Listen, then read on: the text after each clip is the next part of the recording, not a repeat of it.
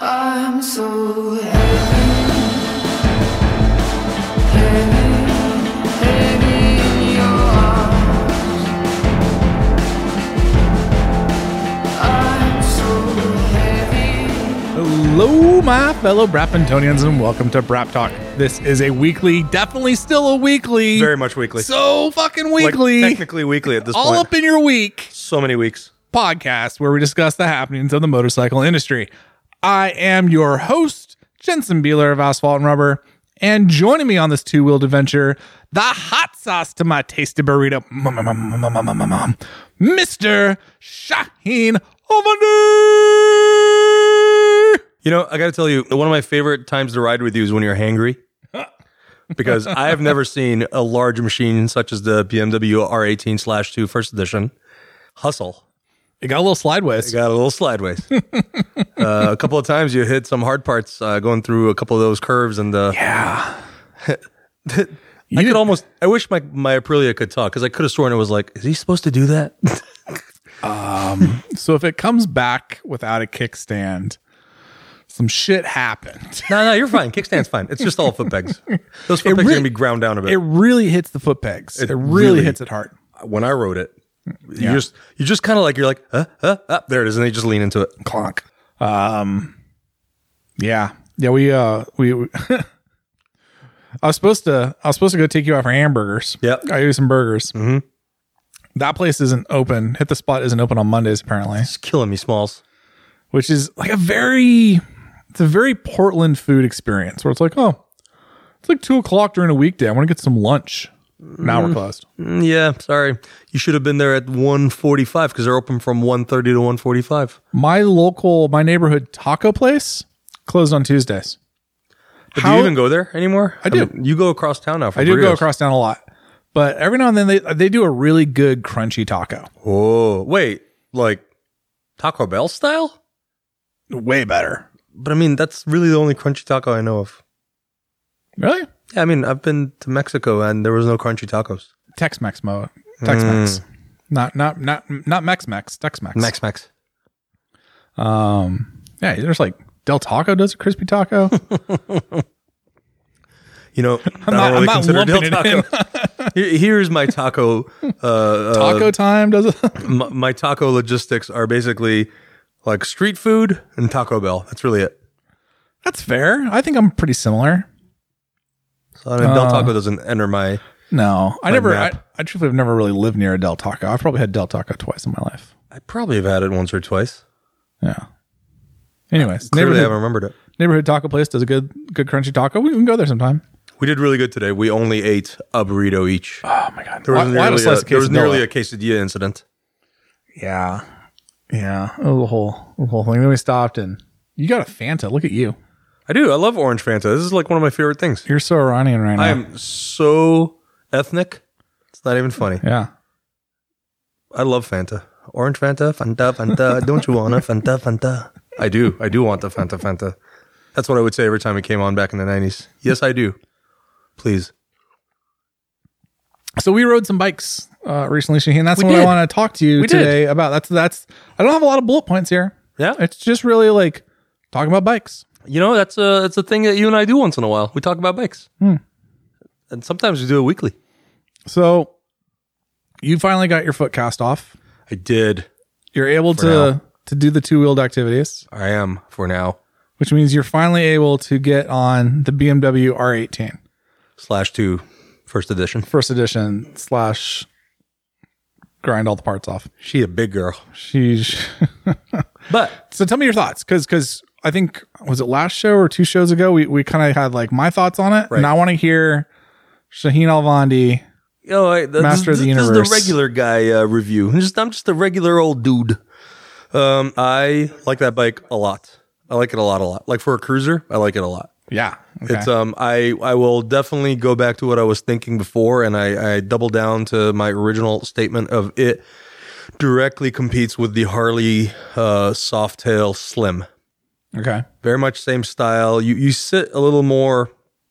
Uh, I dare call it standard seating position with your feet sort of more under you than in front of you, because that there's a giant engine sticking out both sides, huge. Which, by the way, if you ever want to get highway bars, don't just put your feet up. I saw you doing that. I was like, he's gonna melt his pants. No, it's actually not very warm. It- That that thing is shockingly cold. Really? I was actually surprised. I was like, "Will I feel this? Will I feel this?" It I was didn't feel especially cold that day. Though. It was a we, we were out in like Oh. Uh, We a did not- 39 degree foggy pretty day. I got a nice picture of the bike. It It looked did. good. It was very moody. Um, so my thoughts. Um, amazing lump of a tractor motor between your legs there. Um, it does not particularly love being revved over 3000 RPM. I know it'll go more, Yeah. but its sweet spot is right under three grand. It's really smooth, lots of torque. You don't really need to go above 3000 unless you're, I don't know, just you got to pass that 118 wheeler really bad, I, I guess. You only go over three thousand if you, if you forgot to shift But I mean, I took it up to 100 miles an hour. Butter smooth. on closed roads. on Uh, enclosed roads at the ra- racetrack uh, with the ambulances at the ready, fully geared. Actually, that last part's true. Um, but it was it was great. It's just the trick is to shift it right around three thousand RPM, and it's funny because it doesn't really have a tachometer. You can you can fiddle the little menu switch to where it shows you kind of a digital readout of what the RPMs are yeah. but you don't need it. You can feel the bike going into this crazy high frequency vibration if you go past 3000 RPM. But if you keep it under that, smooth as butter. And somehow or another, maybe it's because I'm used to riding bikes like that from my previous life, but like at 80 miles an hour cruising, I was comfy up there. It's fine. I didn't really think I needed. It's not a bike I'd do cross country with, but definitely for, you know, just what it's made for, which is kind of bar hopping or going from, you know, from here to the coast or your favorite little spot. It's fine. It doesn't love the tight twisties, but again, not made for that. But you know, you kind of get it leaning into a nice little wavy road. It's nice and lazy, just kind of lugs along, does its thing, looks good, does not like sharp bumps, but again, not a whole lot of room for suspension on that thing. It kind of it puts all the the jarring effect of a sharp bump right up your spine Yeah. somebody had asked on Instagram, you know, is it comfortable? Eh, it depends on your idea of comfort. I think it is for what it is. It's very comfortable, but Depends on how much your state legislature is invested in its Right. infrastructure. Eh, You know, this this this bike might be a good reason why you start going to town hall meetings and talk about your roads. Um, but just sweet transmission. It shifted. It shifts really nicely, which is kind of uh, you know in line with BMW's other Boxer Twins. They they have a real nice smooth transmission on them.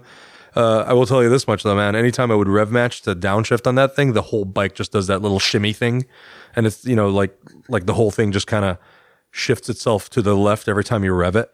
Yeah. It's a feature, not a bug. Yeah, It's good for left hand turns. Yes, exactly. Very good for left hand turns. Um, the brakes suck. Brakes do I don't suck. actually know what other way of putting it. I kept trying to think of like, how can I put this nicely for our listeners and our friends at BMW? No, no, they suck. And it's not like it's just there's no feel to them at all. It's There's like, is no there- feel, there's no power. There's just nothing. nothing. There's plenty of brakes there. If you look at the hardware, there's lots of brakes there. Yeah. but it just doesn't feel like it's quite. I feel like maybe a um, switch to different brake pad might solve that issue, but right out of the box, I was not that impressed. Um, how many miles have you put out? Because I, I rode it that day for like 30, 40 miles. Uh, I think I've put like 300 miles on it so far. Okay, so the brakes aren't like, you know, they're, they're they're, seated at this point. they're, They're- yeah, they're, they should be good to go. Right. Uh, They work. They just get don't give you any feedback. But again, it's not a feedback kind of motorcycle. You and I are looking at this bike through the lens of a sport slash sport touring rider. That's the hardest thing. Right. That's the thing that um, I keep having to come back to. But I, I, I don't think we're being picky about the brakes. I think the brakes are genuinely Yeah. bad. They're just generally I will tell you this much, and I think you've experienced it more than I have, but you weren't kidding. As soon as you come to a halt and somebody's there, they want to talk about the bike. Yeah. There's a guy on a bicycle. Guy just stopped in a crosswalk. guy's crossing the you know this highway crosswalk on his bicycle, and he basically comes to a halt, and he's like, "That is beautiful. What is that? That is amazing." so it's like, all right, all right, that's cool. So if you're looking for a conversation and a and a icebreaker, she'll do the job. if you're a dude that wants to meet other dudes, This is definitely the bike. this is the bike for you. We'll do it. You're gonna I- meet you're gonna meet a lot of dudes with this bike. I still want to go to the local Harley shop and grab a Softail Slim and ride it back to back. Because Does it does it matter how they are back to back riding wise? Like this is this is the thing that's so tough. And I was For having this science? conversation earlier. I mean, yeah, for science, for our own posterity, for for talking about Right. on the podcast, sure. But like in terms of whether or not the R18 is going to be successful in the marketplace, and if you as a Right. buyer should buy one or a Harley, you know, like I don't know how much actually the riding experience factors into that, which is Um, such a bizarre thing to me. Here's the other thing that I would love to do some research on pricing because I think this is more expensive than that Harley. Oh, I got the I had the Harley up on my screen a second ago. This is just around 20. Um, oh, then they're about the same. I thought this was 24 for some reason. no, even when you kid it out, it's like I think you get it's between like 19 and 21 depending on what little They're options you pretty much equal in pricing. I do. think. Um, I I will tell you this much. I I sold Harleys for a long time, and, and I think the Slim might be one of my favorite bikes because it's just such an old, classic, cool looking bike. It's another one of those conversation pieces. And for those of you listening, know that bike is. The Slim starts at 16,000 Shaheen. Ooh, I always thought the Slim was around because all the ones that we sold were around twenty grand, kind of kitted out. So Yeah, maybe there's like a there's like a button here for I purchase. think there's like different engine mo- uh, uh, variations now. You can get like a 114 inch engine on an S model, maybe that sounds right. It, de- it definitely says starting at. starting at yeah. Uh, BMW always is starting at as well, but whoever buys that. Um, I if I was going to spend my hard earned dollars on a cruiser of that style, I would probably pick that Beamer. I think it's Yeah. got a lot. I think it's got a lot more personality. I think it's got a lot of nice tech behind it. And I mean, uh, that motor is just such a cool.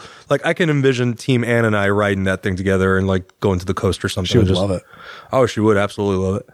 I just maybe got to shift it after 3,000 RPM. I, is this appropriate? what kind of podcast is this? what kind of fuck?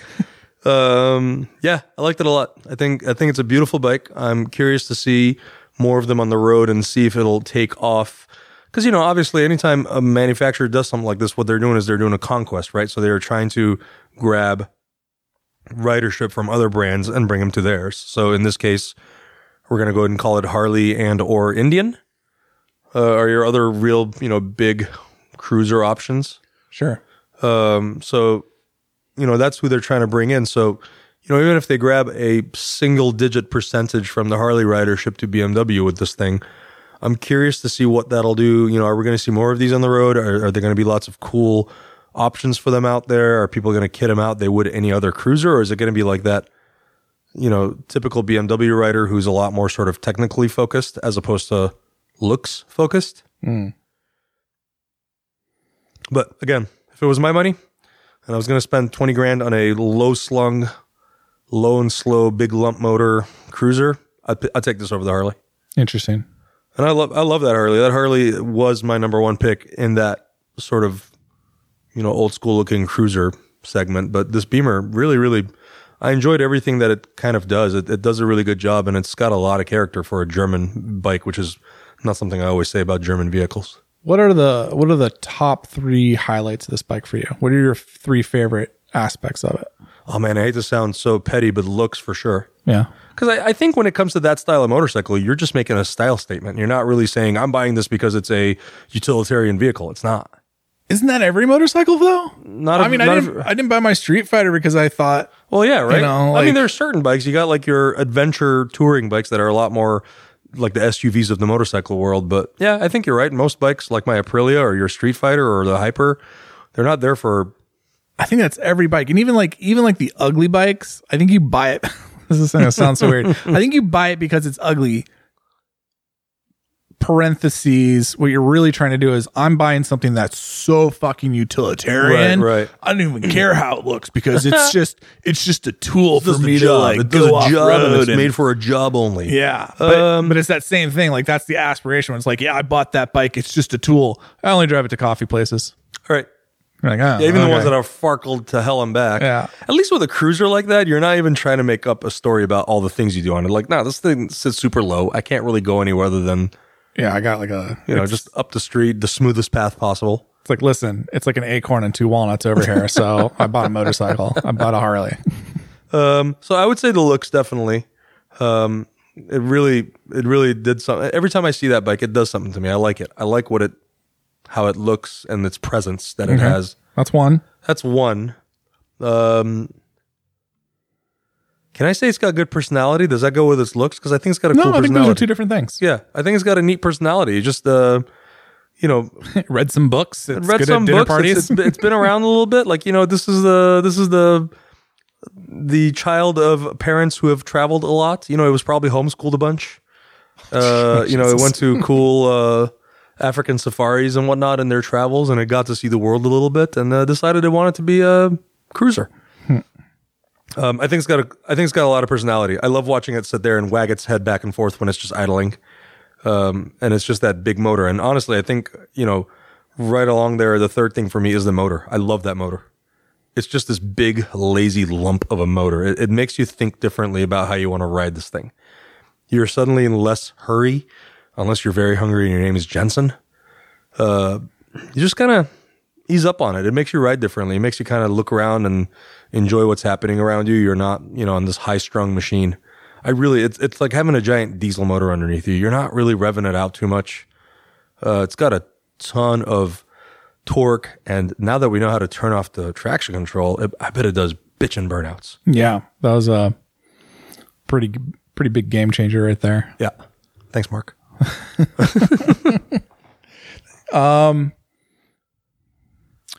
One of the things I find interesting about this bike, you talked about the character of the motor. I agree with you, but I feel like the R18 is right on that razor's edge of having personality And being annoying. and being annoying and unrefined. You know, I talked about like it's just like there's two badgers in there and they're chasing a ball, Right. and every time you give it more gas, it's like just more balls are going in there, and the badgers are getting more excited and they're rumbling around, and then yeah, bike's got a lot four of thousand balls. RPMs comes along and it's just fucking MMA style Oh, WWF jeez, man, it's just a bloodbath. from the top rope. Um, because it is, it does have a lot of character. You, you turn it on, it almost it almost falls back over, and you you see it wag at the the stoplight, and you can feel it very viscerally through the chassis as you're Right. revving through it. Like you're saying, like you don't need a tachometer.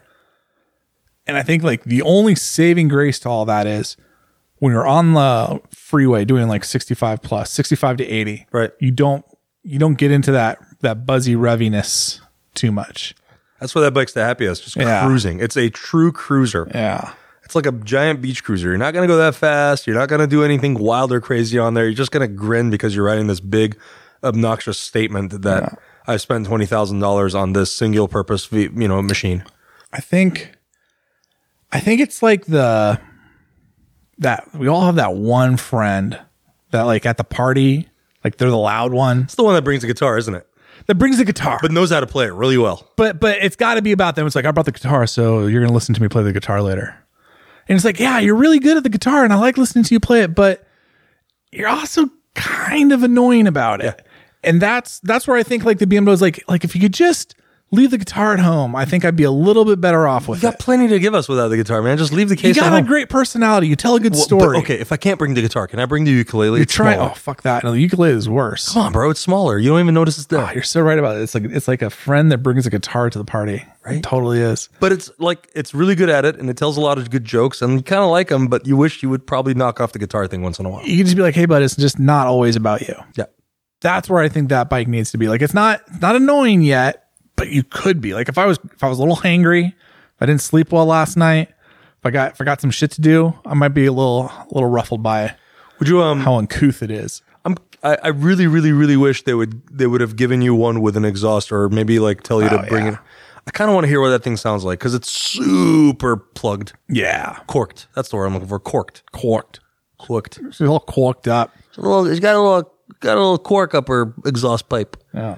because again it's meant to be this flashy friend who plays the guitar but the fucking guitar's missing its strings I do feel like that would wake the neighbors up. That that I mean, eighteen hundred cc twin. I think it won't be loud. I think it'll be like rumbling. think- like, yeah, I think it'll just- like people will hear bass and don't know where it's coming from. Yes, you'll be setting off car alarms with it.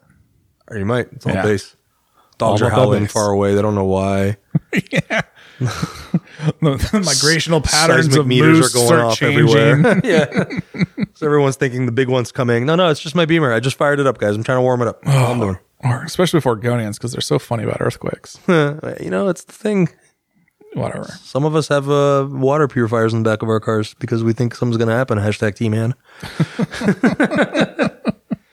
um, put Um, that right there. um, so I really like it a lot. I'll tell you what I don't like about it, aside Okay. from the brakes. Oh, buckle up. The the bike has a very, uh, and this kind of goes hand in hand with his personality. It is a lazy motorcycle. Um, it doesn't like braking, and also I feel like the clutch engagement Yeah. is so. I almost stalled it twice, and I'm like, how am I stalling this giant Yeah. torquey machine? This should just go. Yeah. You let go of the throttle, and the bike seems unsure. Like, are you sure you want to do this thing? There, there- there seems to be a disconnect between when I pull the throttle, uh, pull on the throttle, and let go of the clutch. It waits like another second. Like I feel like they need to tighten that. There's a, there's a little something missing in that left hand engagement. I feel like there's two things going on there. One, I think that hydraulic actuator, the, the clutch, isn't very good, just Mm-hmm. like the hydraulic actuator for the brake isn't very good. The, the master cylinders on Right. both those are are just not very good master cylinders. Like I just I just I I would love to just put like a Brembo RCS or something. Just Be just amazing. something proper, just like, you know, a radial pump. Does, does Um, your cruiser have a Brembo brake on? it? Yeah. hmm Okay. Well, you know, when we saw the one at the one show, it had Brembo brakes. It on did. That's what I want. That that bike. That was such a pretty bike. Yeah. Um, but also I think because the motor is so riffraffy and and lumpy, lumpy is Right. probably the word I want. Lumpy it's is the very word. lumpy. Yeah.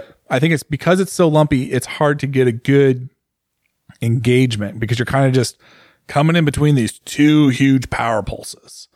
Um and there's not a lot of I mean, the Harley motor's not. I think it's about the same size, the 114 cubic inch motor, and it, and it engages. It's got a lot more positive engagement on. I cannot believe I'm saying this. It has a, it has better positive engagement on startup. Yeah, I, I think it's. I don't think it's necessarily just a piston thing. I think it's also where it is on the crankshaft, the crank pin, and all that. Right. Just the timing of the pulses. I feel like because I've I've had that same experience with you because it, it's a motor that's totally fine, just rumbling along at 900 to 1,000 RPMs. Maybe you want to keep it a little bit higher, but Right. it's it's okay at you know 1,000 RPMs. But you really do have to like give it a lot more gas than that to get a smooth launch from this from a Which stop doesn't sign make sense for such a big torquey motor. and I think it's just I think it's just how the power pulses are. It's a very strange thing. Um, you're absolutely right in, in feeling that though, because I, f- I felt it too. Um, it's not bad. I just I just feel like I'm giving it way more gas at a stop sign than it actually needs. Yeah.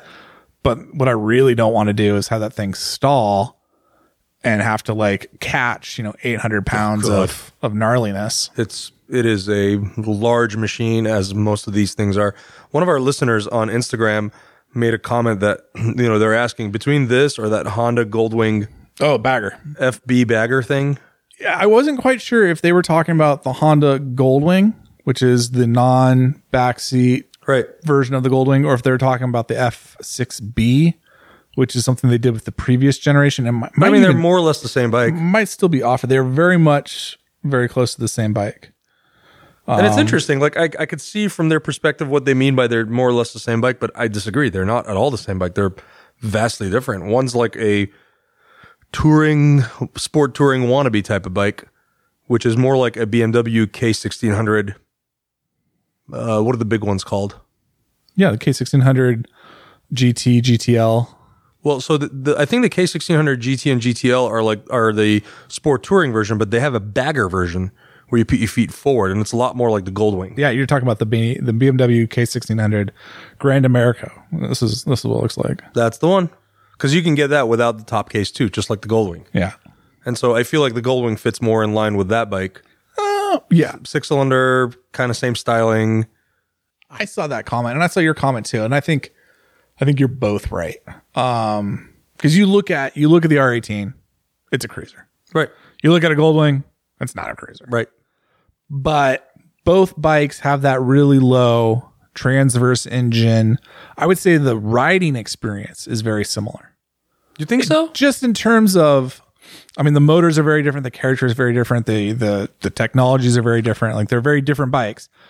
But I had that same thing where like, this is a big girl, but she's got some hustle. Right. She's got some torque. It's actually pretty fun on the street. They, they both, they both kind of surprise you and kind of like how peppy they are, how sporty they, they can be, at least in a straight line. Um, so I get that part of it. Because to me, it's like comparing a SUV versus a you know minivan. They're both big, heavy family hauling machines, but you know one can go off road and do things. One can go I guess you can do it on a minivan too if you're like that. I don't know what the I don't know what the car metaphor would be. I can't think of one off the top of my head. It's like a it's like a eighteen wheeler versus a box truck. You know, they're both kind of the same, but not.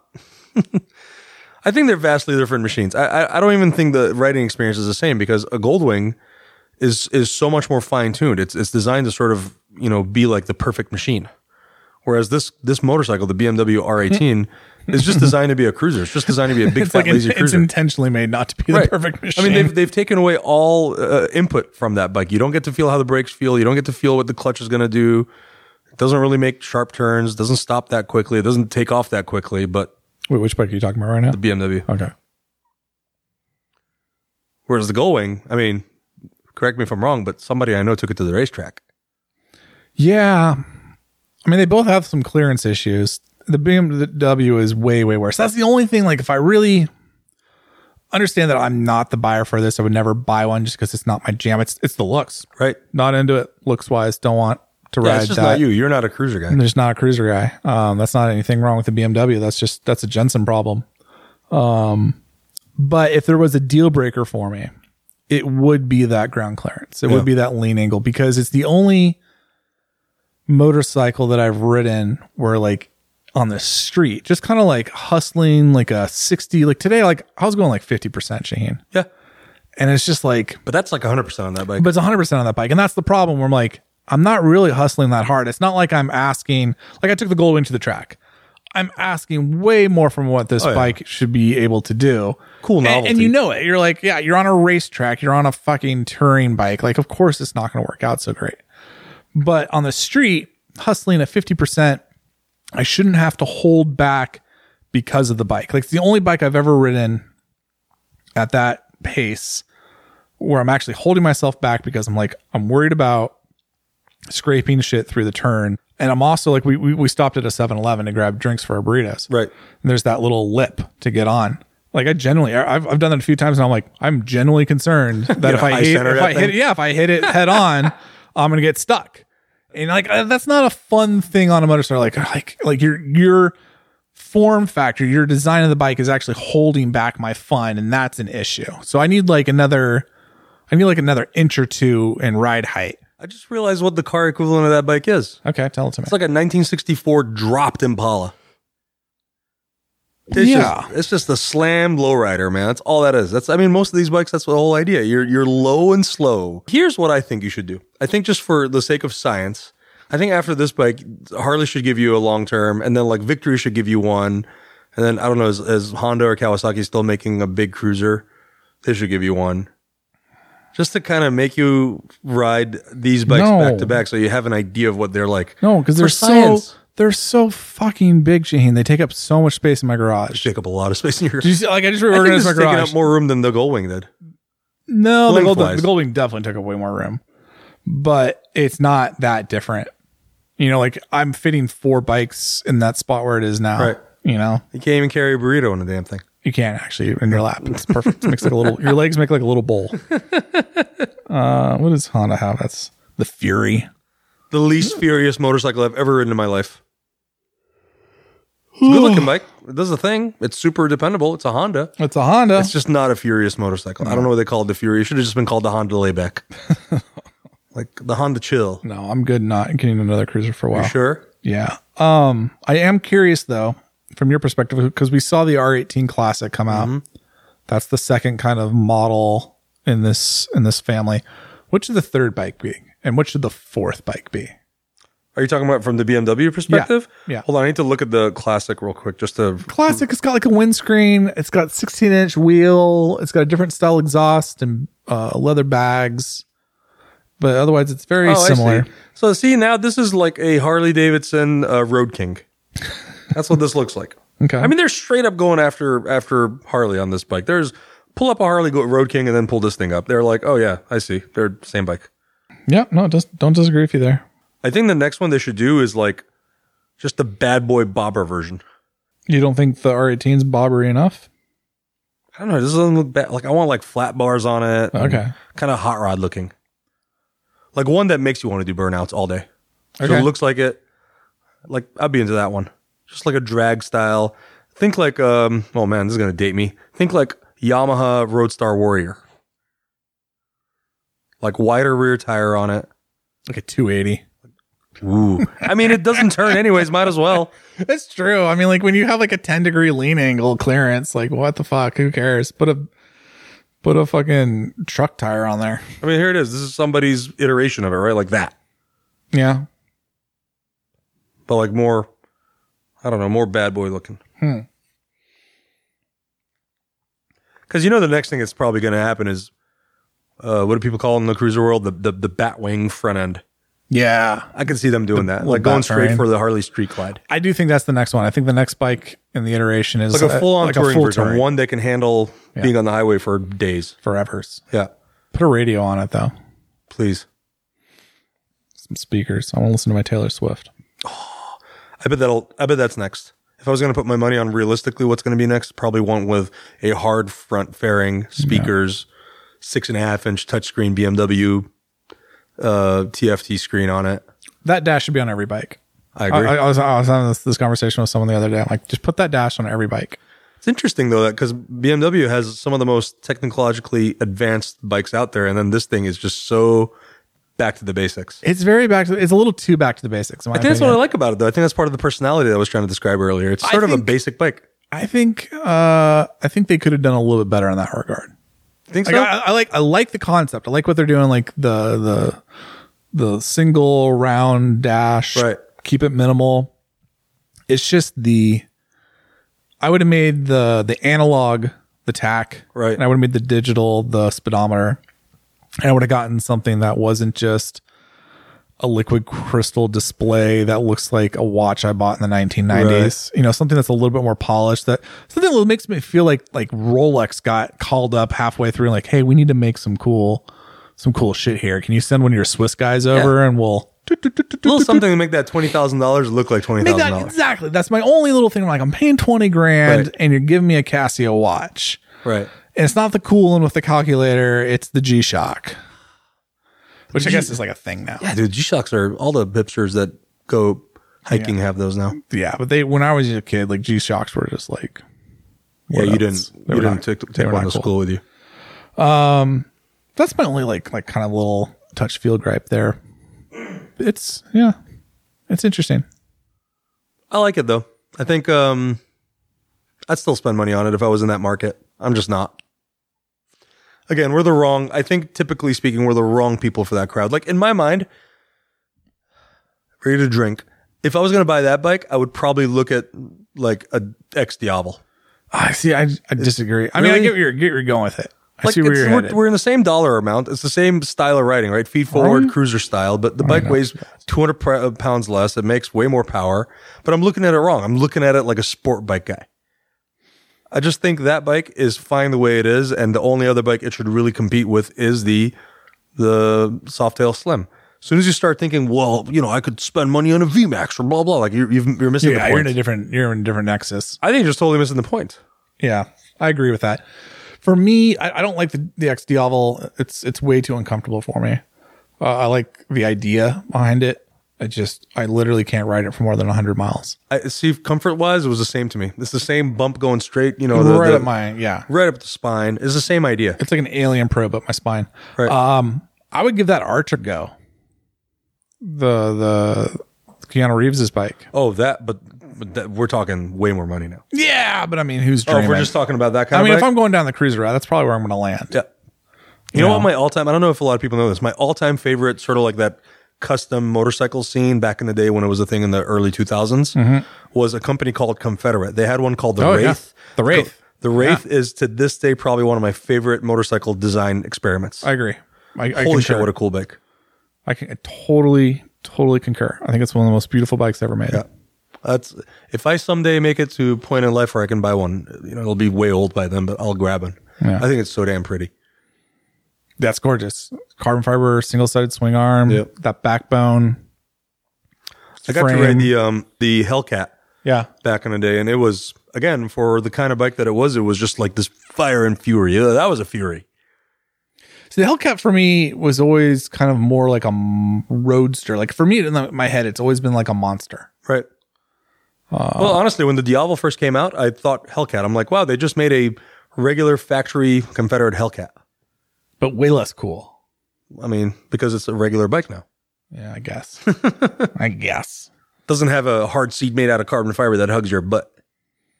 Th- That literally is like a seat off a tractor. It is. If you've ever seen like a proper tractor Yeah. with that like metal pan seat, that's exactly what that is. Yeah, hit a couple of bumps on that. Let me know how comfortable you are. yeah. Well, another bike that I think was built for more show than it was go. But man, it went.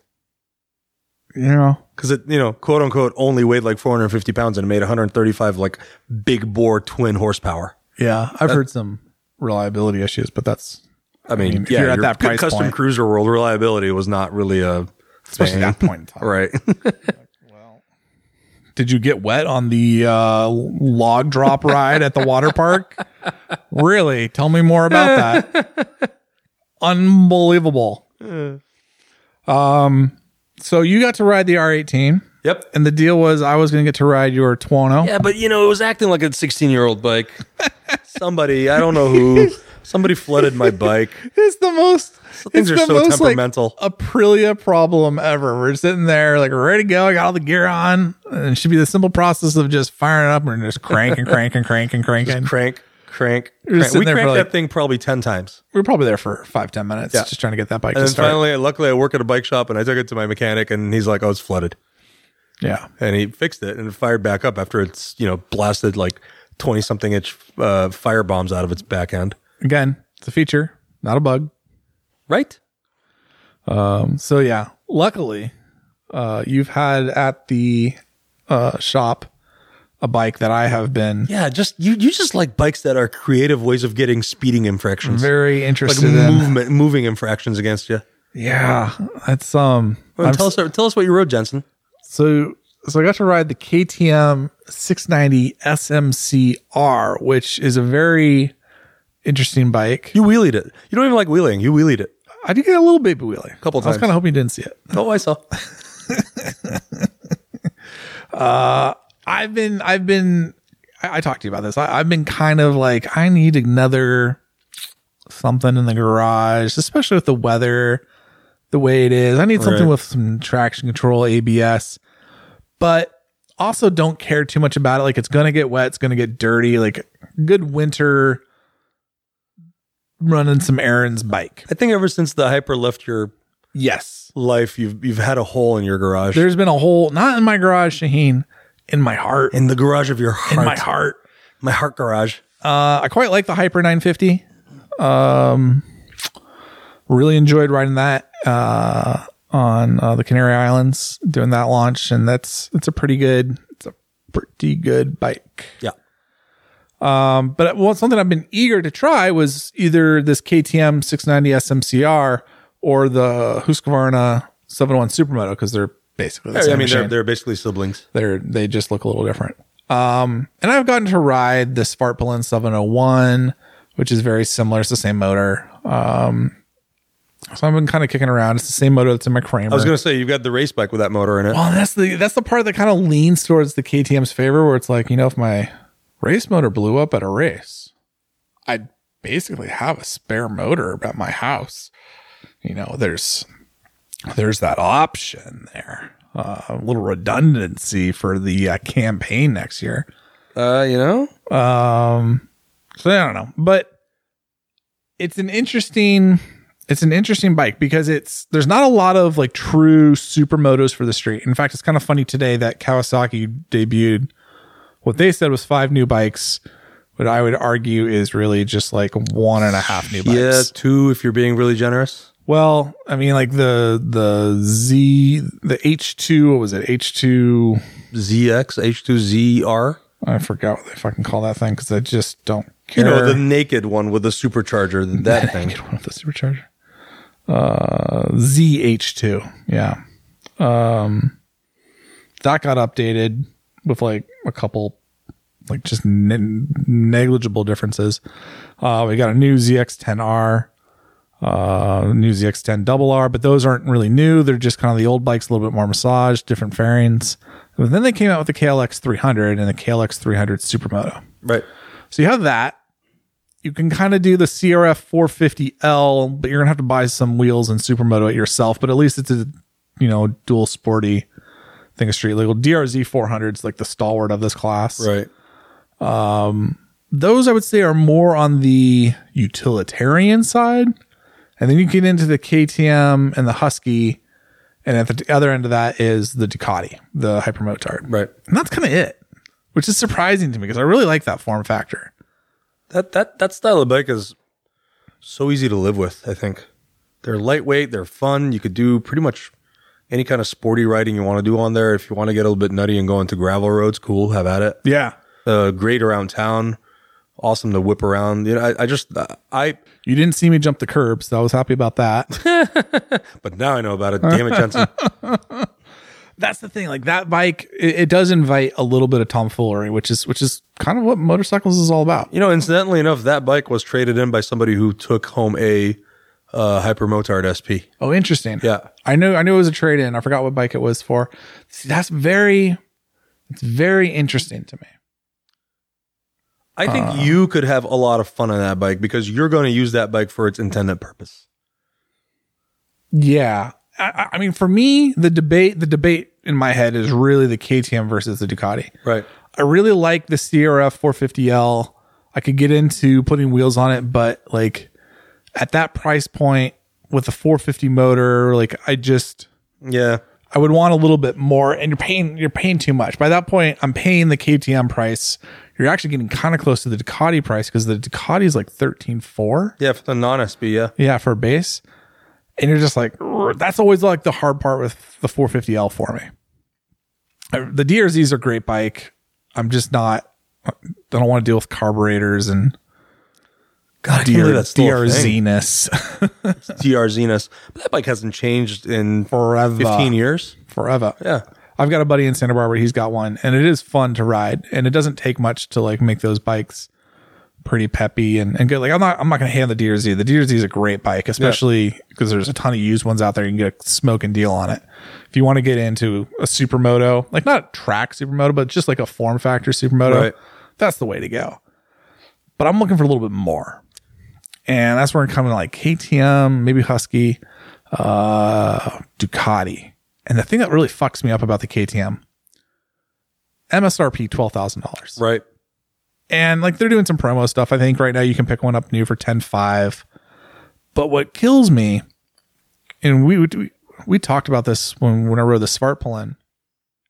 You know that's supposed to be the premium version. That's the premium version of this six ninety motor Correct. and they wanted 13 grand when that came out. And my review was like, you guys are crazy. This bike is like $10,000 tops. And now lo and behold, you know, Husqvarna in the USA is, it's a $9,500 bike now, Which makes so much more sense for which that bike. makes a ton of sense. But you know, it doesn't make sense. That bike at 95 and the KTM at 12. so you're telling me like, I got to spend $2,500 less for the premium version. Like that doesn't go, what? You guys are crazy. And there's nothing about those bikes that cost it. They have the same, um, I mean, they basically have the same suspension. They have the exact same motor. They have the exact same electronics. They're both kind of janky in terms of fit and finish. You know, they got that like dirt bikey feel. Right. So it's not like one's got like really yeah, the nice Husky switches. has its Husky, not Husky, I'm sorry. The KTM has its KTM looks with Yeah. its front end and everything. It's it's definitely a unique looking bike. but there's no real reason one should cost any different than the other, especially twenty five hundred dollars in That's a Delta. lot. Mm-hmm. Somebody at KTM slash Husky needs to explain this to us. Like, where do you guys find that big of a delta between these two bikes? Why is one cost that much more money? What's the point? Is it is this like a Lexus versus Toyota thing? But if that's the case, then give me more for that money, Yeah. like a Lexus versus a Toyota. I got into it with someone about it, and I'm not entirely convinced of like I get like I get when you're on the OEM side, like the considerations that you're looking at when you're building the bike out, and the, the costs and the margins and all that stuff. Like there's things that make sense, and it makes sense from the lens of the OEM. And- Right. And, I sit there and I'm like I listen to their argument. I've had I've had like four of these conversations in the last week, so I'm just like I don't disagree with anything you're saying but me as the consumer, I look at it from a different lens and it makes no sense to me. Neither. And, and it's that same thing where like I look at like the Ducati, like, yeah, I can get into the base model Shaheen for fifteen hundred dollars more. That's that's insane to me. and the Ducati has so much more. It's so much more refined. It's got 50% more power. Yeah. It's a true, like, it's a true s- bike that I could sit on and, and ride all day. It's not going to vibe the shit out of me or anything. It's a very, it's a proper street bike. Whereas the KTM and the Husky are very much like they still have a little dirt bikey roots in them. Well, I mean, those are dirt bikes with you know street tires on them, whereas Exactly. the Exactly. Ducati was a street bike that was designed to look kind of like a hyper, hyper Exactly. or a motard. You do get a lot more for your dollar, especially at the, just the base model price. I think the S model, it's, it's ridiculously priced. Well, even the new base model now at least gives you adjustable suspension. You can spend Right. a couple hundred extra bucks and get the quick shift on there straight Yeah. out of the factory. So I think I think it's a great bang for the buck. No, absolutely. I think it's, it's absolutely bang for You know, the buck. funny enough though, Jensen, we sell the SP model probably five to one to the base model. it. And that- that's why I sit there. I'm like 17 2 for the SP. Like, It's Yep. insanity. I mean, you get the Olins in that you know Marchesini setup, and it's a taller bike that's um, like an an inch or two, stiffer yeah. bike. Yeah. Um, you had one. I had I, I had the 939 SP, Right. which was fantastic.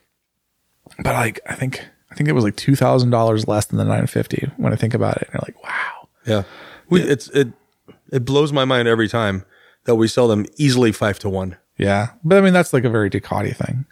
Um riding that KTM though. Oh Shaheen. Yeah, you look like you're having a good old time. I had to literally get out of there as fast as I could. I was like I was like about to make a decision. I'm about to make a I was decision. like, I could cut a check for this right now. I could just, I could just go home with it right now. And I could Send just, myself an email to uh, text Jensen tomorrow. and I was just like, I got to get out of here before I make a bad choice because I, I really, I really do think next year is going to be tough. Um, not just for asphalt and rubber, but I think for everybody. And I'm, I'm not really willing to make that that purchase decision, um, which I, I hope I'm not indicative of of buyers in general in the motorcycle market because that could be a, a scary thing for the industry. yeah, I don't know if you are yet. Uh, yeah, not yet, not right now. I'm definitely not right now. Right. Um, but I don't know. I got I feel like my crystal ball is telling, telling me something different. But it is a very good bike. Um very high up, very dirt bikey. In some ways very refined, and in other ways very not. Um I swear to God, there's a light on there for like the, the neutral and the, and the high beam lights. I'm, I'm pretty sure my 1972 VW Bug has those exact same lights on it. Bikes like that. I mean, it makes me think of the, the DRZ 400SM. Yeah. Look at that dash. Like, guys, did you borrow this from the 1970s bike? Yeah. Jesus. It's just like there's some parts about it, like that is really like that has not aged well. That has not been massaged and Those are the updated. things that kind of bug me out because for a little bit more money, you can buy the Ducati and it's got the most modern dash on the planet. right. It's got a nice what is it like a four and a half TFT, Yeah. five inch TFT. It's And pretty it's big. got like the full, all the new Ducati liquid cooled bikes have the Yeah. same dash basically. it's really good. And that's what I was telling. I was telling someone I was like, you know what I want?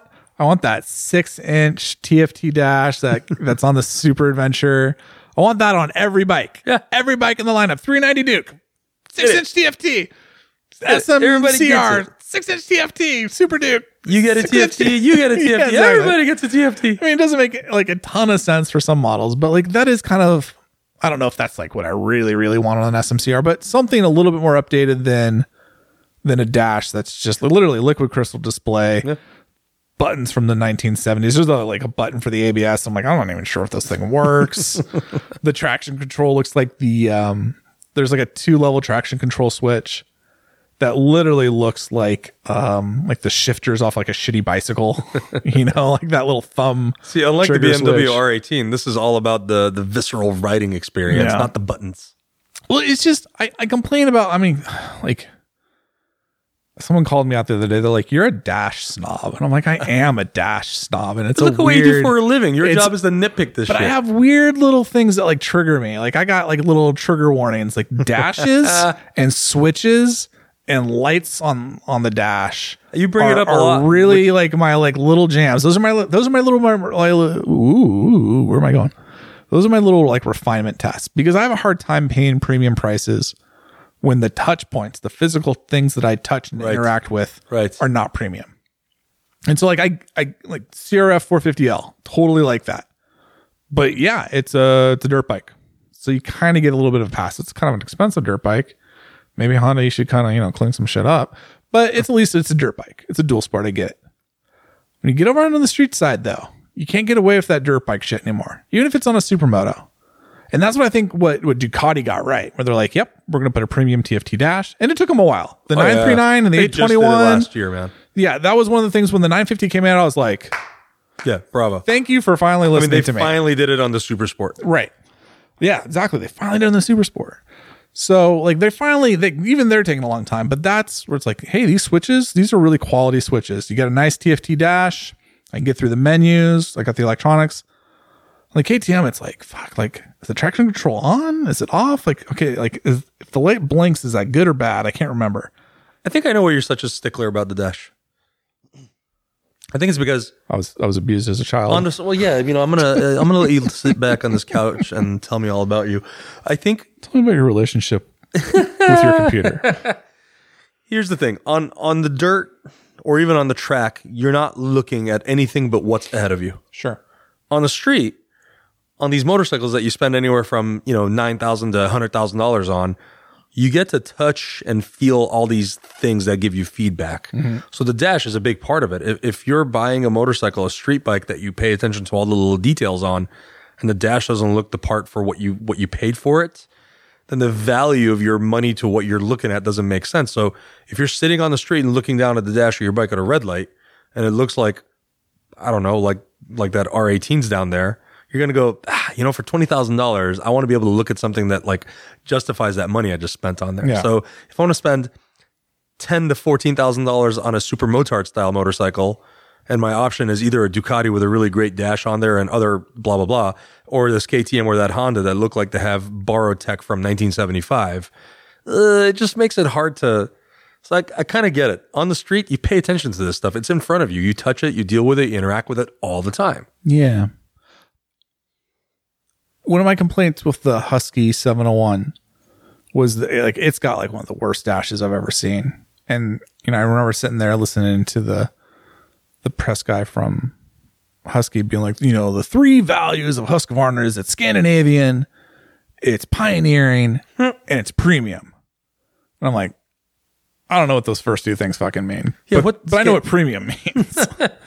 and there's nothing premium about this, especially this dash. This dash, like, it just looks like a hockey puck.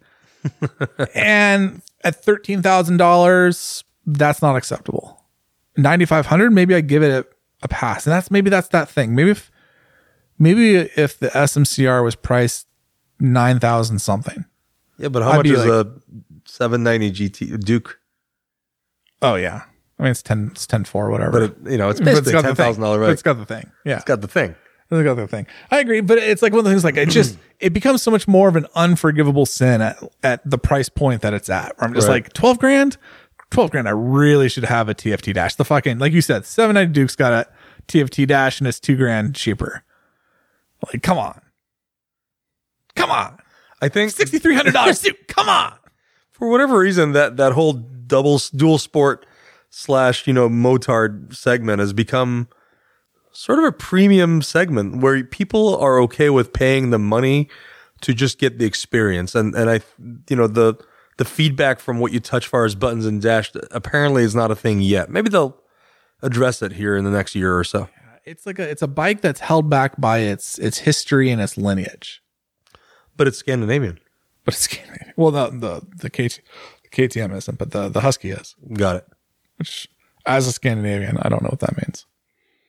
Uh, You're- you're a hardy bunch I mean, I do. Like, I get what they're saying when they say Scandinavian. It's a, it's a, it's a design ethos. So it's like, I mean, I'm trying to be kind of funny on a podcast about it, but it's like, I also don't think Husky has defined itself well enough to be able to say, like, oh, we're Scandinavian. Like, well, some of your stuff is, and some of your stuff is just a white KTM. so let's talk about that. But getting back to this bike, really, really good yeah and I don't think I, I can stress that enough. To like the, I'll, I'll- obviously I love that motor. It's in my Kramer. I'm a, I'm a- I'm a fan. It's very comfortable. It's got fairly good manners. I don't love that Magura clutch and the brakes. I would want to fiddle around with the brakes a little bit, but it's pretty like nine out of ten, spot on ish. that's pretty good Pretty good. The, like I was literally like, only thing I would really do, like I would seriously consider buying an aftermarket dash just to just to fix that, just to fix that issue. But everything about it, everything else is really good, and it's really light, and it's the suspension's great for going over stuff. Like I was I was hitting bumps in the road on purpose. I was just like, I just want to see if I can get this. No, I was watching you. Uh, you and I were doing opposite things Yes. on the road. I was trying to miss the very bumps you were aiming for. Yeah, it's um that's a fun bike. I mean, it's if they can figure out that pricing. I think I think it's too expensive and like that price point starts making me think about Ducatis too much. Right. It, it starts getting me into 950 Well, territory. and also, I mean, you can get on a 790 adventure for not that much more money. well, that's in the other the part of it KTM too. world alone. Isn't that interesting? Yep. And that's an interesting competitor for it. I mean, I guess then their you know their argument is that this is a lighter, simpler bike for those crazy off-road excursions. If you were buying the the the actual dual-purpose version, Yeah. I like that this is a bike I could take to the go-kart track and do $50 track days all day long. It's a bike I could take to like the West Course at Thunder Hill Yep. or out to ORP, you know, really tight technical courses where there's a lot of elevation and, and quick cornering uh, changes. This would be a great bike for that. If I remove that from the equation, then the 790 Adventure starts making a lot of sense. Like, oh yeah, long travel suspension, fun peppy motor, about 100 horsepower. Right. Got all the electronics. Got the dash. dash you like, right? Uh, yeah. Okay, that could be fun. And then I, you know, I, I replaced the go kart track, tight track day thing with fun gravel roads, adventure touring, Yeah. moto camping. Like there's Backcountry there's a discovery little route things. Yeah, And it's- I it's think got you and its I own talked value about it. I added really there. think that should be your next motorcycle uh, world. Are you literally talking yourself out of a bike sale? No, I'm, I mean, I'm listen. I talk to anyone with a motorcycle. This, uh, you know, when they're looking at a motorcycle thing, you should look forward to the future. What do you think you're going to do more of? Now, realistically speaking, you've done the whole, uh, you know, super motard thing. You still have one downstairs. I would sell that if I got the KTM. Well, duh. yeah, I, I hope you do. But I remember last year you and I were talking about the prospect of you getting a sort of like a large, you know, Yeah. enduro bike yeah. to go out and kind of, ex- you know, expand your motorcycling horizon as far as how far you go and the things that you do. I would still do that. No, okay, all right, all right, all right. Then in that case, carry on, my dear. So here's what I need. I need about 200 people to sign up Yep. for ANR All right, guys, come on. We're getting like three to six signups every week. It's It's been really good. It's been, been really good. been really good. You know, ask and the people shall uh, shall maybe deliver. I was like, okay, maybe some people sign up this first time. And then the second time I was like, all right, yeah, I I guess like there's some stragglers. We we kind of we kind of encourage them along. But I was like, there's no way this is a sustainable thing, and people have definitely proven Nice. me wrong. I'm proud of you guys. Um, so yeah, you know, keep it up. this is what this is why you go to bed at three in the morning and get woken up at five a.m. for uh, phone calls from other countries. I I, literally have gotten three hours of sleep today, Shane, and then I took a nap, and you woke me up from my nap. did because you had said something about buying me burgers, and then I got here, and the burgers weren't here. But then we got. I want the record to Ah. Wait a show. minute! I bought you quesadillas. You bought me quesadillas. What the hell? I know. you got bamboozled. I want the record to show that I tried to make good on my burger He debt. did, he did. He tried to actually buy me a burrito, and I was like, I no, did no, try no, to no, no. buy the burrito as well. No, no, no, no, no, no, no. You, you lost a bet on, on burgers, and I want my goddamn burgers. No, I'm fine with that. I want fun. fucking burger so good. So good. Um, so so we're like two bullet points in. Nice job, well done. This is typical of Brap Talk. You know, we like to talk about one thing ad nauseum. Somebody wrote, you know, what's the world come to when these guys talk more about the little uh, one one twenty five Honda versus the BMW S one thousand R? Like, we went on a tirade for forty five minutes on the Honda. Do you want to ride that BMW? By the way, You should ride it. I think that's going to be the really only way of giving a vehicle a fair assessment. We can look at it on pictures all day long and talk about numbers, but you're going to ride it and go, maybe this is great, or maybe it sucks, but I think you have to live with it. yeah. I don't I don't like the way it looks though. It's not it's a non-starter for me. Like in terms of buying one. Just maybe the it way looks, better in person. That's true. I mean, like that's totally true. Like, uh, like you want to hear a story. This is not a great story, so I don't know why. Like, I just let me tell you a story. Let me Shane. tell you a story Take a about seat, once my upon boy. a I'm time gonna tell you a when tale. Um, I drank a glass of water. Mm, it was so good. But yeah, no, I when I when I bought my Street Fighter, I didn't go in to buy a Street Fighter. When the Street Fighter came out, I was like, that looks weird. Right. I'm not into it. I've always thought the Street Fighter genre, the shotgun exhaust and all that, I was always like, that just looks weird. My it's not symmetrical. It really fucks with me. You want to talk about Scandinavian design? Yeah, right. It's not symmetrical. This makes no sense. But I went in to buy a Hyper Motard 1100. Ah. and I Fine took, machine. took it uh, for a ride um, down at Monroe Motors in San Francisco and went for a rip. and um, I was like, okay, that's interesting. That's cool. Uh, Right on. Then I took a speed triple out, Wow. and I was like, speed triple's pretty rad. Speed Trouble's always been rad. The guy's like, you like the Nick, Nick Heyman. He's like, hey, if you like that speed triple, Have I got something to burn your everything? you should try the Street Fighter out. Oof. And I was like, fuck, this Street Fighter is awesome. Still I got it. walked out of there for Street Fighter that day. Uh, did not expect to go in there and get that. So like that, you know, s- the, the moral of that story is one, a good salesperson can can totally upsell you. That's, that is true. And two, it, it really is different when you see it in person. It's not nice. There are some bikes I see in photos and I'm just like, that's a really good looking bike. And you see it in person, you're like, oh, I can see all the warts now. And there's others who are like, that did not look good in two dimensional form. But now that I have it in 3D, I'm all about it. I want to be the op, you know the eternal optimist that I always am about this bike, and I've looked at every photo of it, and it just you could tell it was designed by committee. They just kind of wanted to make the bike. To, I, I- in my again, I have to see it in person. I'll, I'll take it back if I if I have to, but I think it's just the headlight. That the bothers me. Shaheen, right? ah, it's the headlights, the way the exhaust hangs, the middle. It just kind of looks like you know what it looks like. It looks like a horse that's kind of old and it's got a sway back. Like the belly of it kind of hangs down a little bit. It just, it just doesn't. It doesn't make me go ooh. You know, it just makes me think of like a bike that was designed by a committee that said we want this bike to be a an easily accessible motorcycle, and easy to live with, easy to ride, easy to live. You know, just altogether the experience to be easy. I don't think high horsepower was the idea. I think it was meant to probably be easy, Yeah, right? no, for sure. There's an interesting game going on in that segment with with streetability and marketing horsepower. Right. And it's kind of like a prisoner's dilemma on where we're going with that. but um, I don't know. I don't know if I agree with you on, on the styling, just because it's the styling's the S1000 double R. It's like if you close your eyes and like, or if you put your hand over like the front half, that rear half, like from the center line on, that's S1000 double R. That's all it is. It just looks so vastly different to me for some reason. It, it it's an optical delusion. delusion. I like it. The KTM. I want to go back to that. I'm go back to that. Real quick. Um, Life's too short, Jensen. You never know what's going to happen tomorrow. Don't let 2021, you know, frighten you out of getting a motorcycle. you know, Shaheen, Because I saw you grinning through that three quarter helmet, which I cannot believe you keep wearing a three quarter helmet. I gotta stop. I need to Let's look at give you a let's look talk at addiction. I really don't know why I'm wearing a three quarter helmet. It's not safe. you wear it all the time now. I'm such a full face helmet snob. I don't know why I'm wearing these three because quarter you're riding ones. the cruiser. I mean, like, stop wearing gear altogether. Just wear a plaid shirt and put on a le- Yeah. leather vest. We'll put some patches and buttons on you. Uh, What's the one? Dilligaff. You'll get a Dilligaff uh, patch on the back of your thing. Oh, Jeez. the KTM is very good. KTM, you know, it's, very and and its size is good for you. Like you fit on it. It's very. uh, I love that form factor, and the quick shifter is fucking spot on. Yeah. Uh, I forgot that it had the up and down quick shifter, and that was like I was like, ooh, You know, I kind Yeah. of wish the Beamer had it. That's really that's nice. Um Yeah. I don't know.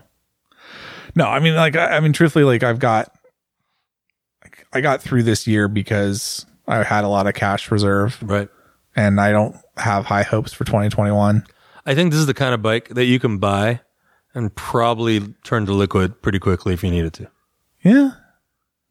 I For just- some reason, that segment has maintained its value. I turned 38 and I feel like I'm just adulting a little bit harder now. I know you've become this uh, this conservative. Like you're worrying about too much about what's going to happen next year, man. This is not what motorcyclists are all about. Yeah. I, I- Safety third, motherfucker. I'll put it this way: if that bike's still there in a month, we're gonna have a real problem. That bike's there in a month. I got to talk into it with my own people.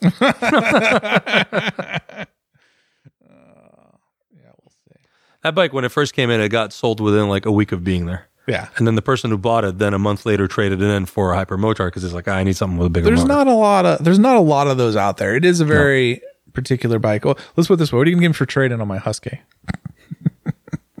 Oh, sir, I have a used bike manager for that. I'm, I'm going to the top. You I'm should, uh, dealing with the man in charge. Listen, I'm gonna tell my guy to take care of you. all right? You you you uh you come talk to my people. They'll take good care of you. But that's the hard part. I mean, like it definitely would have to make room in my garage and, Oh, yeah, you and do. stuff.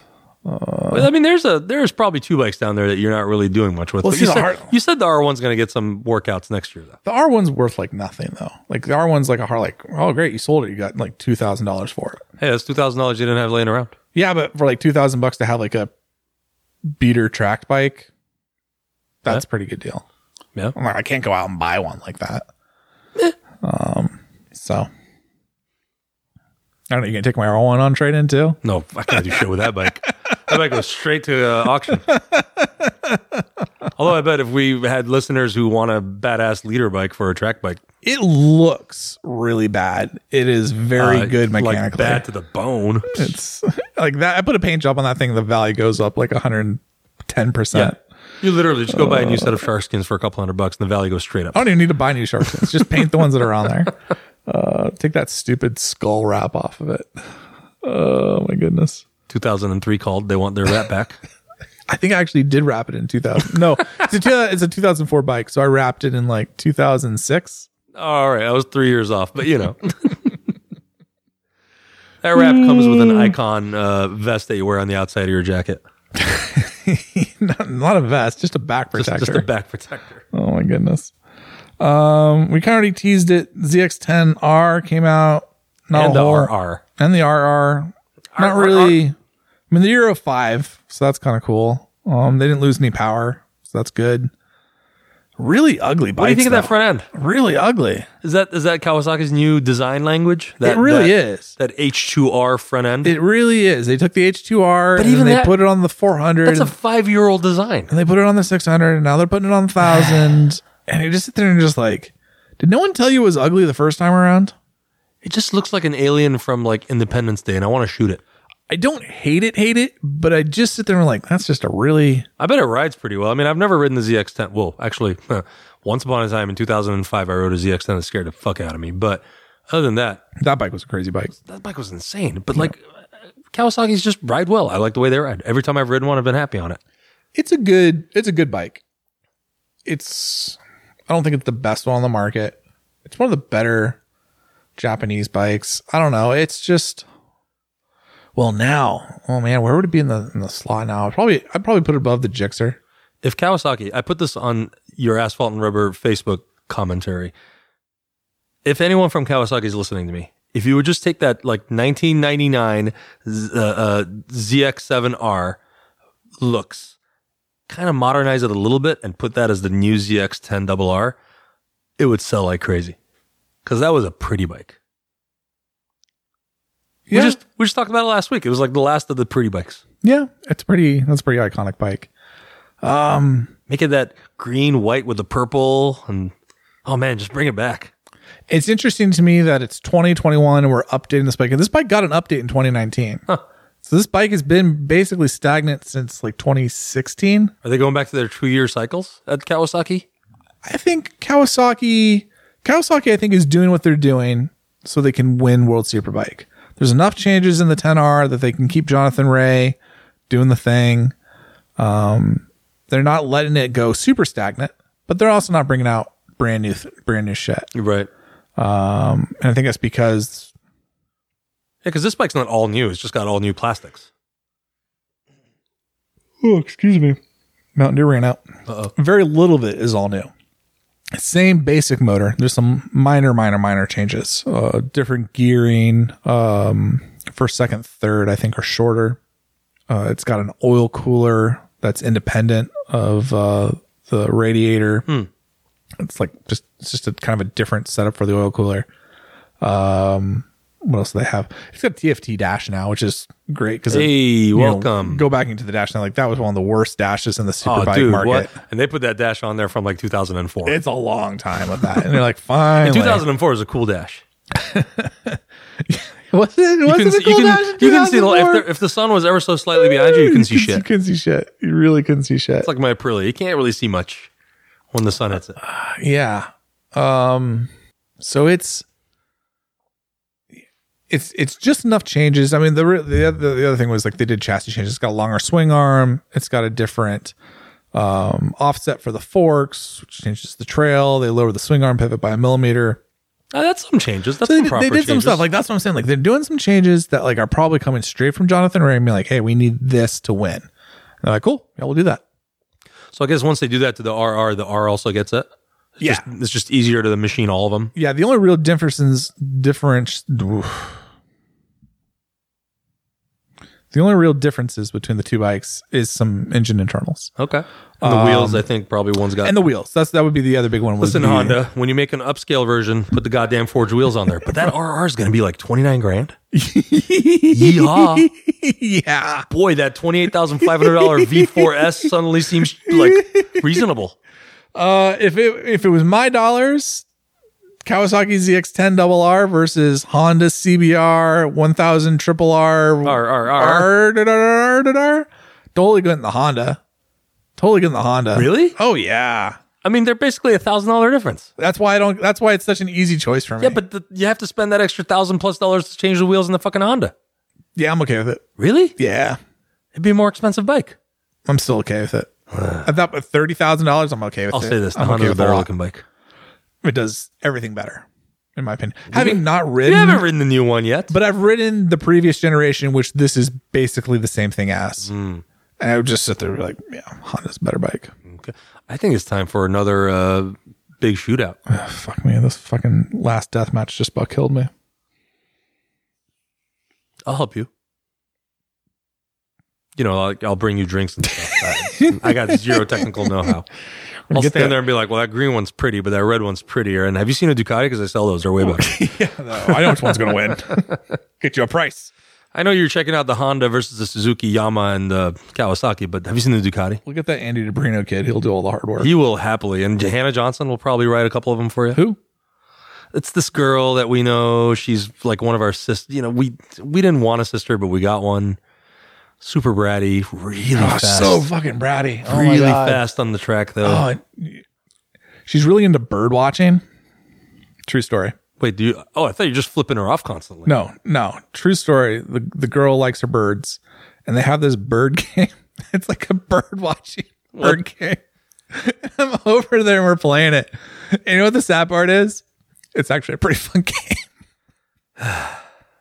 I think I know why I'm not invited to these things. Cause it's just be making fun of you guys the whole time. just sitting there, I'm just like, there's like a, like a very visceral moment where I'm like, I'm intently trying to win the bird watching game because the last thing I need to hear from from Miss Hannah Aw. Johnson is, Aw, if she "Oh, beats I you." uh, beat you uh, on the racetrack and on the bird watching game, huh? Uh, but the thing of it Oh, is, the one that's like a Fargo if accident. our, I know it's, Hannah, you're from the Dakotas. Eh? oh yeah, sure. Oh yeah, sure. You betcha. Oh, I go faster than you all day long. Oh, I saw the uh, the crow over there. He was eating the uh, He's, the uh, garbage You out of know the what can. they say when there's more than two or three of them? It's called a murder. That's a murder. You put him in the chipper too. That's a murder as well. You know what a lot of people don't know about you is that you are a rabid, um, like insanely competitive board person? gamer. Just board, no, person. board games in general. I am. I'm I have horrible. never heard your voice hit so many higher octaves than I thought you could possibly hit.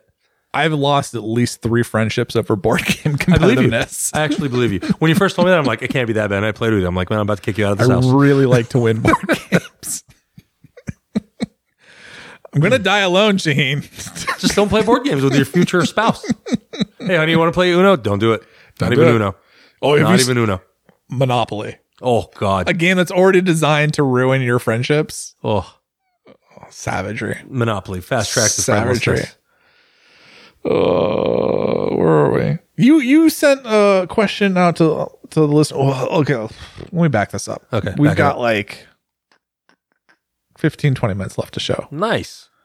Do you want to talk about the the gear thing, or you want to just stop here? Get it out, buddy. Okay. So we put out a co- question to our listeners last week, Yeah, which, by the way, was really last week. it was was week- really it this is a wasn't even weekly last podcast. week, Shane. It was like four or Yeah, I five just days saw ago. you. We haven't even hit seven days yet. No, I Coda don't didn't even know miss what's me yet. going on right now. I don't understand what's happening. I'm pretty sure paying me helps make it. You're happen, riding. I though. mean, this is the world we live in, and you, you're riding a cruiser around. We're doing a weekly podcast. I got KTM's to buy, people. I'm not saying I'm KTMs money to buy. focused, but I got KTM's to buy.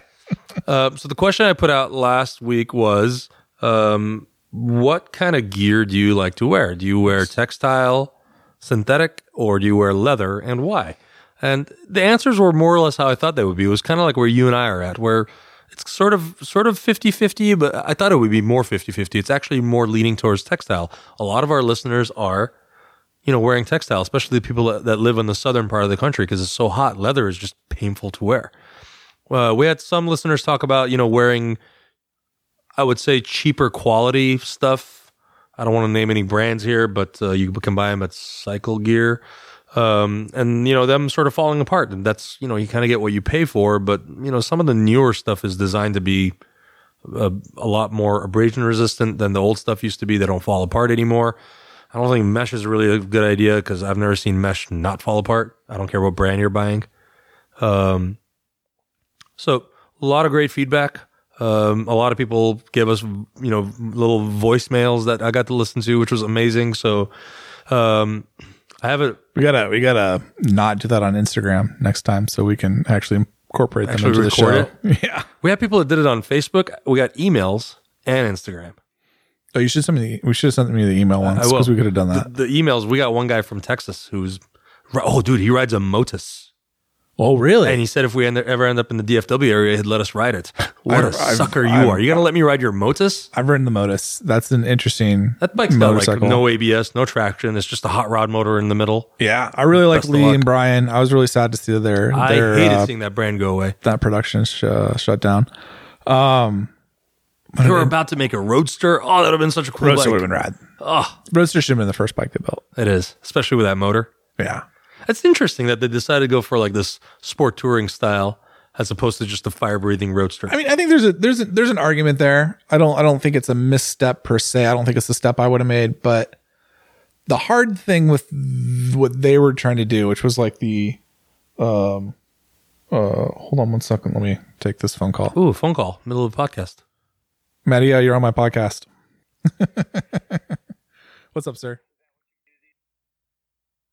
45 minutes later. Hey, Shaheen, we're back. What were we talking about? One hour later. And now I have to go. I have to go in like 20 minutes. So we need to wrap this up. got shit to do, man. It's got- dark out. It's 6.40 in the afternoon. I got a busy day, man. What can I say? We got- you want we got- weekly podcasts? This is what happens. I got babies to shake and cans to kiss. Wait, what? You heard me. Um, My Fanta's finished. you know, all I got to say about the gear thing, get an airbag. We need to get you an airbag. I, I do need to get an airbag, but he- he- here's the thing: realistically, airbags are still very expensive for the average buyer, and and you know the more I've been in retail, the more I realize that people like to kind of, I don't know, kind of prioritize where their money goes. Right? You can tell somebody until you turn blue in the face that like, listen, man, an eight hundred dollar airbag is cheaper than 700. you're right, 700. 700, 699 for the Alpine Star or the Dane Ace, actually. But basically, that is cheaper than any hospitalization, period. Full stop. Oh my my uh my what's my what's my stupid co-payment deductible? It's like fifteen hundred dollar uh deductible. My maximum yearly is like seven thousand. Like no brainer. What the airbag does for you? The thing is, you can say that all day long, but because it's not, it's not tangible, right? It's like telling somebody this, and I say it to everybody, and I, I know it sounds salesman-like, but I just dealt with it last week again. You buy a used vehicle, you don't buy the warranty, especially if it's a reasonable price. You are taking a chance. Like you're, you're putting the bet there, saying nothing's going to happen.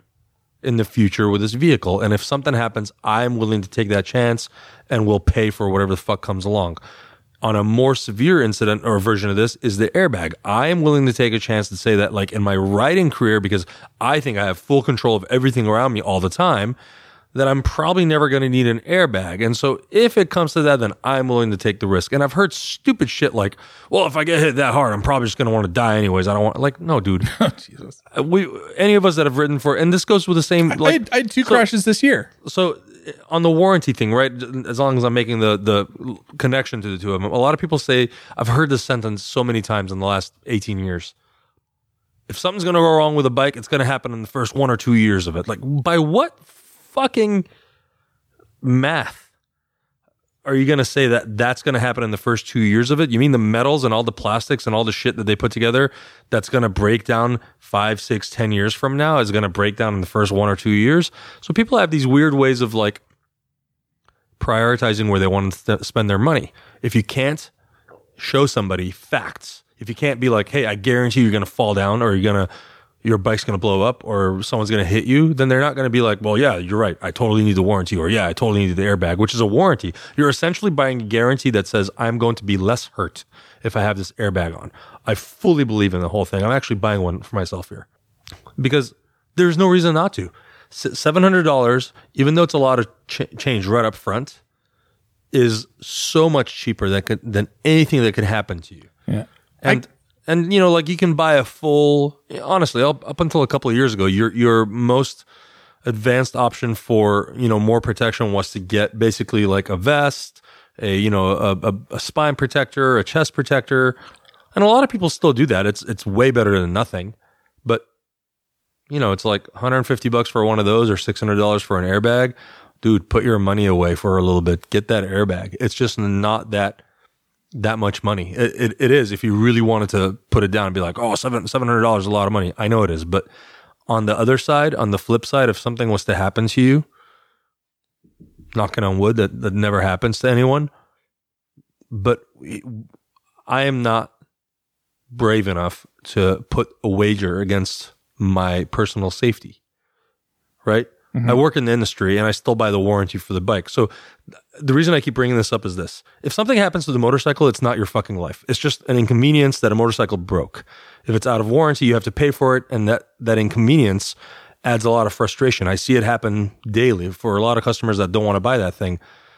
And so that I am chicken shit enough to say I don't want to take that wager, even though I work in the industry, so I'm going to buy the warranty. So it comes the same thing with the airbag. The more I think about it, the more I realize I am too chicken shit to take the wager of saying I'm going to take a chance on my personal safety because I think I'm a good enough rider. And I know I'm a good enough rider, but shit happens, man. So yeah, absolutely. I'm getting an airbag. I'm actually buying one next week. I think with the good that you're doing that, we should talk. Um, I think the fact, like, I can kind of understand if someone's like, "Hey, like, airbag jacket's like thousand dollars. Right. Don't have a thousand dollars." And then I'm going to have that jacket, and maybe I want to wear a different jacket or have different styles. It's hot, it's summer, it's winter, it's rainy, it's it's dry. You know, you're you're changing it up a little bit, and now you're kind of like locking yourself in. What I really Right. like about the Dainese and the Alpine Stern systems is it works with jackets you already have. Yep. You can wear it with like I've worn my I have the Dainese a smart jacket, which is a vest, so don't understand that name, but smart, Smart vest. vest. Um but I've worn that with with three different jackets now. Yeah. Is that the one you were, you've been wearing on the outside now? Well, I mean that's one of the things I'm discovering, and I'm, and I'm, I'm supposed to get the Alpine Star systems pretty Alpine Star system pretty soon. The Tech Air um, uh, vest that they have, and what I'm noticing is like they're like, oh, you need to have like I forget what the it's like two centimeters of of Oh, like Free free room. room between right, right, right. inner jacket, and I'm like all the way all the way around your body. I'm like, you know what that is? That's a jacket that doesn't fit you right. no, I don't own any jackets that yeah. are too big. Essentially, if for you're me. a large, I want you to buy an extra large. Yeah. And so like if I already had one of those and I was out buying a jacket, maybe then yeah, I'd buy the bigger jacket knowing that I'm gonna fill it up with this vest. Um, but I don't have that. All the jackets I own are very snug and form fitting because I bought them That's what you're supposed to do. that's what they're supposed to do. They fit me Right. correctly without something underneath them. Um, so that's why like I do like the Dainese system because it is designed to be worn on the outside. Um, and that's and that's the only option that's really available to me. It looks a little weird on some of the jackets and it looks kind of cruisery on some other ones. Maybe I gotta get some patches on it or something. I don't know. But I do like the idea like I can take that, I can make that 700 $700 investment and wear it with multiple jackets that I already own. and Right. that- And it kind of distributes that cost. yeah, it really does. Um, so I do I do think that technology, you know, it's it's coming along. It's really coming along in terms of its usefulness and it's Just in the how last thought couple of- of years, the watch had become more compact and even in between the Versatile. first generation of the smart jacket and the second generation, just where they've put the electronics and stuff and how it fits is ex- is a lot better. yeah, Um, before, like you could feel the canister in the small of your back. Now it's uh, more on the sides, uh, and you don't notice it at all. Yeah. I'm really curious to see what the Alpine Star system is is like. I'll definitely do uh, a side by side comparison between the two on asphalt and rubber. Um, but like from a technology point of view, people should be wearing airbags. And now with the the vest systems that are coming out, there's no excuse not to, in my Right. opinion. and I think I was reading that uh, at least on the Alpine Star side, that it'll now have both street and track ability. Yes. Yes. That's huge. That's cool. That's amazing. That's that's a big deal. So, um I don't care where you land too much on the fabric or textile versus leather, but I definitely land on the airbags for all of them. Airbag for sure. Yeah. I don't think I've seen you without an airbag since they came out. It's I I have, but it's very rare. It's very rare. Like I didn't wear one for the Trail 125, partially because we had an off-road section and I didn't want to have to risk an accidental deployment. Um, and I had to do carry-on luggage, and I can't bring the airbag carry-on. I have to check it. Right. So that's one instance where I didn't. There's been a couple others, but I really, yeah, you'd be hard pressed to find me without an airbag these days. Apparently you wear a three quarter helmet though. I gotta stop doing that too. It's the same. I mean, like truthfully, like I don't really. I'm slightly aware that some people buy gear based on what they see people like me wearing in photos, I, I think and so. I really would hate for someone to buy a three quarter helmet because they see me in one. Um, I really think everyone should wear full face helmets, and I've been a bad role model in that in that regard. Bad Jensen, no donut. Yeah. Uh, without Sheen, we got to get out of the show. Hold on, I, I got I got one one question. I want to Oh, ask jeez. another question Oh, from jeez. our, our buyers. We're going into the holiday season. Oh, jeez. Okay. And so the question that I have, and again, I would love to have it whether in written or or uh, expressed word, spoken word format. What do you think is the best holiday gift to give to your beloved motorcyclist More motorcycles. or an A and R Pro uh, account? Oh, I like that. No, but seriously, what is what do you think is your best uh, motorcycle gift? Um, I bought myself a new Lego kit. It's a motorcycle, the the Ducati Panigale V4R one. That's fun for a rainy day. It's super cool, man. I, I've probably spent th- three hours on it now, and it's got another three hours to go. okay. I'm Super fun, great for a rainy day. and that was like seventy bucks. gonna have to think about what my gift would be. I'll, I'll say that for next show. Mm, nice. So that's what I want to hear from our our uh, fellow listeners. Okay. Do you have um?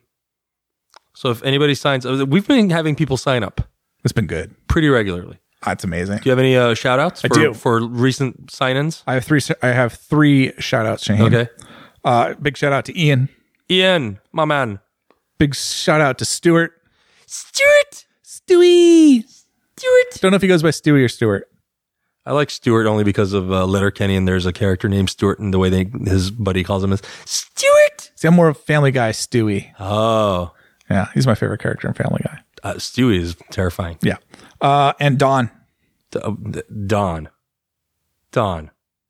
Don with the wind. Don with the wind. I don't think that's Dawn of the dead. Dawn of the Dead. Don is Don brothers- Under. Ooh. Ooh. Crocodile Don D. Oh, sniggity snaps. That's the yeah. man. Those those uh, gentlemen definitely stepped up to the Nice. cause this Well done. week. Uh, this episode is brought to you by them. Thanks, guys. Much appreciated. Ian, Stewart, and Don. Way to get it done. Way to get it done. I can't stop. it's it's too. it's- You know what? once Safety you third. start, you Make can't good stop. choices. Get me the fuck out of here. Good talk. See you out there. Bye. Bye.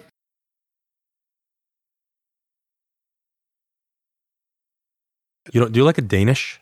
Not really. Oh, okay. Wow, you're really sticking to your I guns. like with the Danish warm girls. Yeah, but not not as food. food. What about a?